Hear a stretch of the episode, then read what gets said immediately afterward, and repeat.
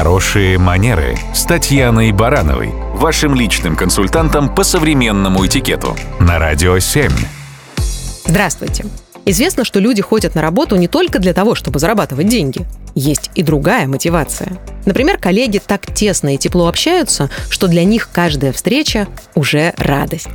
Или у компании есть высокие цели и ценности, которые разделяют все сотрудники. И делают это с удовольствием. А еще порой работодатель так увлечен темой корпоративной культуры, что организовывает в компании такую атмосферу, в которой все счастливы. Да-да, именно так.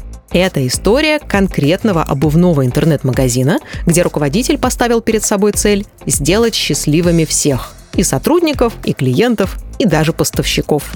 Глава этой компании даже написал книгу о своем невероятном опыте «Доставляя счастье».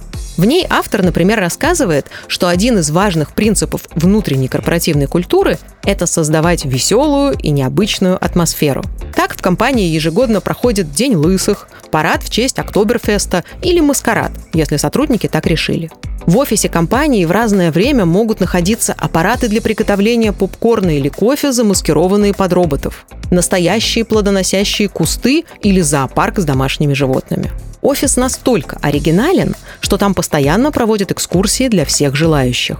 Но все же основные ценности, на которых зиждется эта необычная корпоративная культура, это открытость и честность с коллегами и клиентами, позитивный командный дух и семейная обстановка, приверженность к постоянному обучению и росту. Большое уважение ко всем людям, кто имеет отношение к этой компании.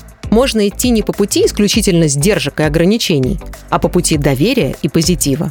Сейчас речь идет о крупнейшей и успешнейшей компании. И если у них получилось, значит получится и у других организаций.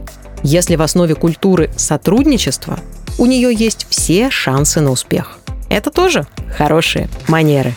Радио 7.